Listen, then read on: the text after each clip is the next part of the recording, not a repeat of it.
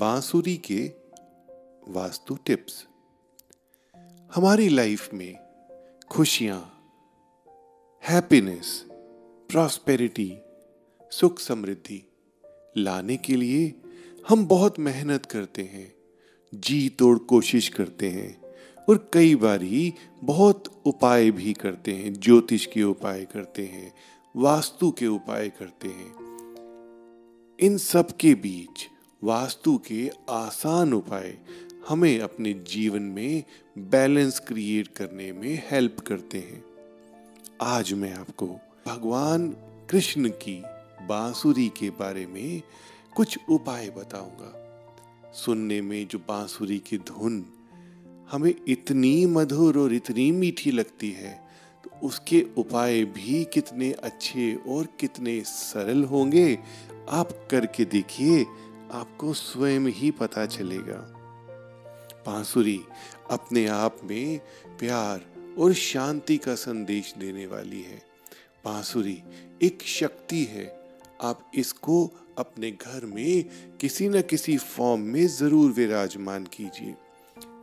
वास्तु में कहा जाता है कि जिस घर में लकड़ी की बांसुरी होती है, वहाँ श्री कृष्ण रहते हैं। श्री कृष्ण की कृपा सदैव बनी रहती है। भगवान विष्णु की कृपा बनी रहती है और भगवान विष्णु की कृपा होगी तो माँ लक्ष्मी की अटूट कृपा बनी रहेगी।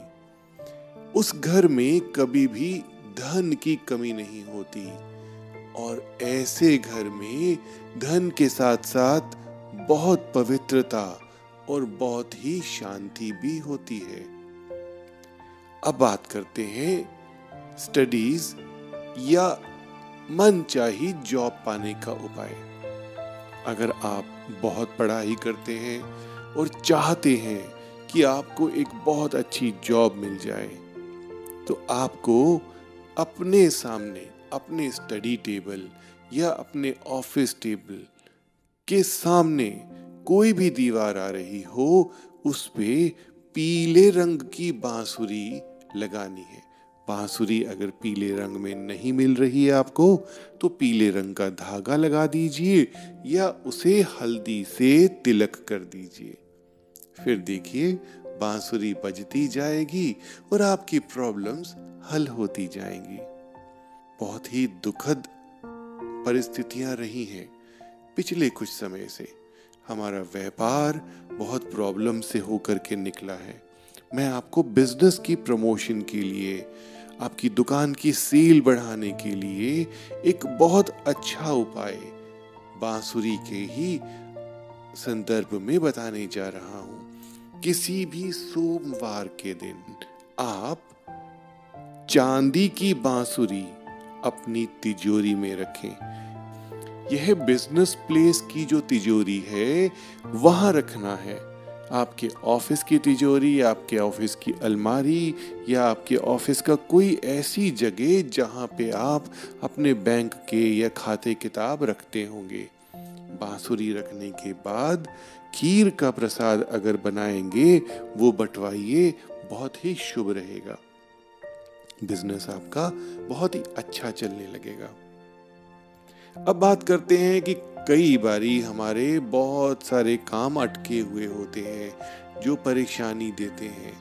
तो आप अपने घर के मंदिर में बांसुरी पे एक मोर पंख लगाइए। ध्यान दीजिएगा, जो भी मोर पंख लगाएँगे, वो गिरा हुआ होना चाहिए। यानी कि आपको किसी भी पशु पक्षी को परेशान करके उनसे पंख नहीं लेने हैं। तो जो मोर पंख लगी बांसुरी आप अपने घर के मंदिर में रखेंगे, उससे आपके काम बनने की काफ़ी संभावनाएँ हो जाएँगी। कोशिश करें कि बांसुरी रखने के साथ साथ आप श्री कृष्ण से दिल से प्रार्थना करें। अगर दिल से प्रार्थना करेंगे तो आपके काम बहुत जल्दी बनेंगे। पति पत्नी में कभी न कभी मानसिक तनाव बना रहता है।